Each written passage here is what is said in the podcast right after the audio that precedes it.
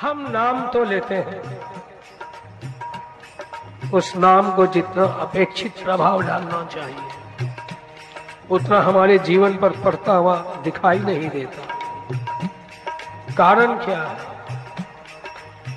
उस नाम के साथ जो इसका हम नाम ले रहे जिस इष्ट का, इतना हमारा अपनापन उसके साथ नहीं।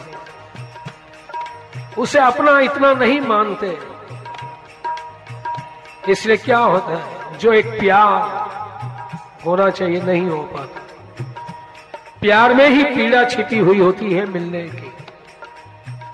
नाम के साथ यदि वही पीड़ा थोड़ी मिला दी जाए, फिर नामी भी आए या ना आए, उसके दर्शनों की कामना भी समाप्त होने लगती है।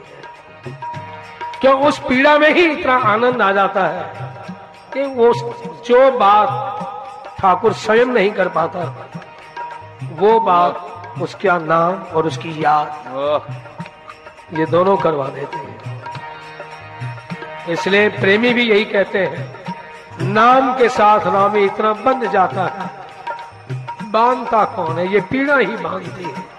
ये प्यार ये अपनापन जब उसे इतना बाँध लेता है।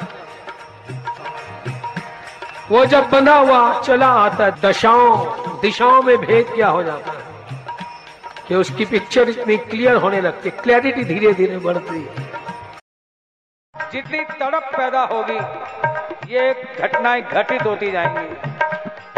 कहते भी हैं ए मूर्ति तुम पूज्यनीय हो।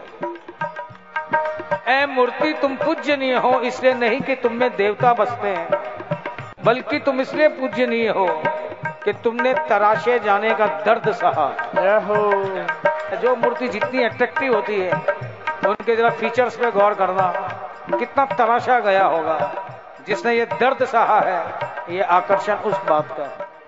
प्रेमियों ने कहा भी कि बता देता हूँ मैं पीने से पहले। मैं वैसे शराब को कहते हैं, लेकिन यहाँ रस से ही उसका मतलब है कि बता देता हूँ मैं पीने से पहले बड़ी शर्त होती है मैं पिलाने से पहले।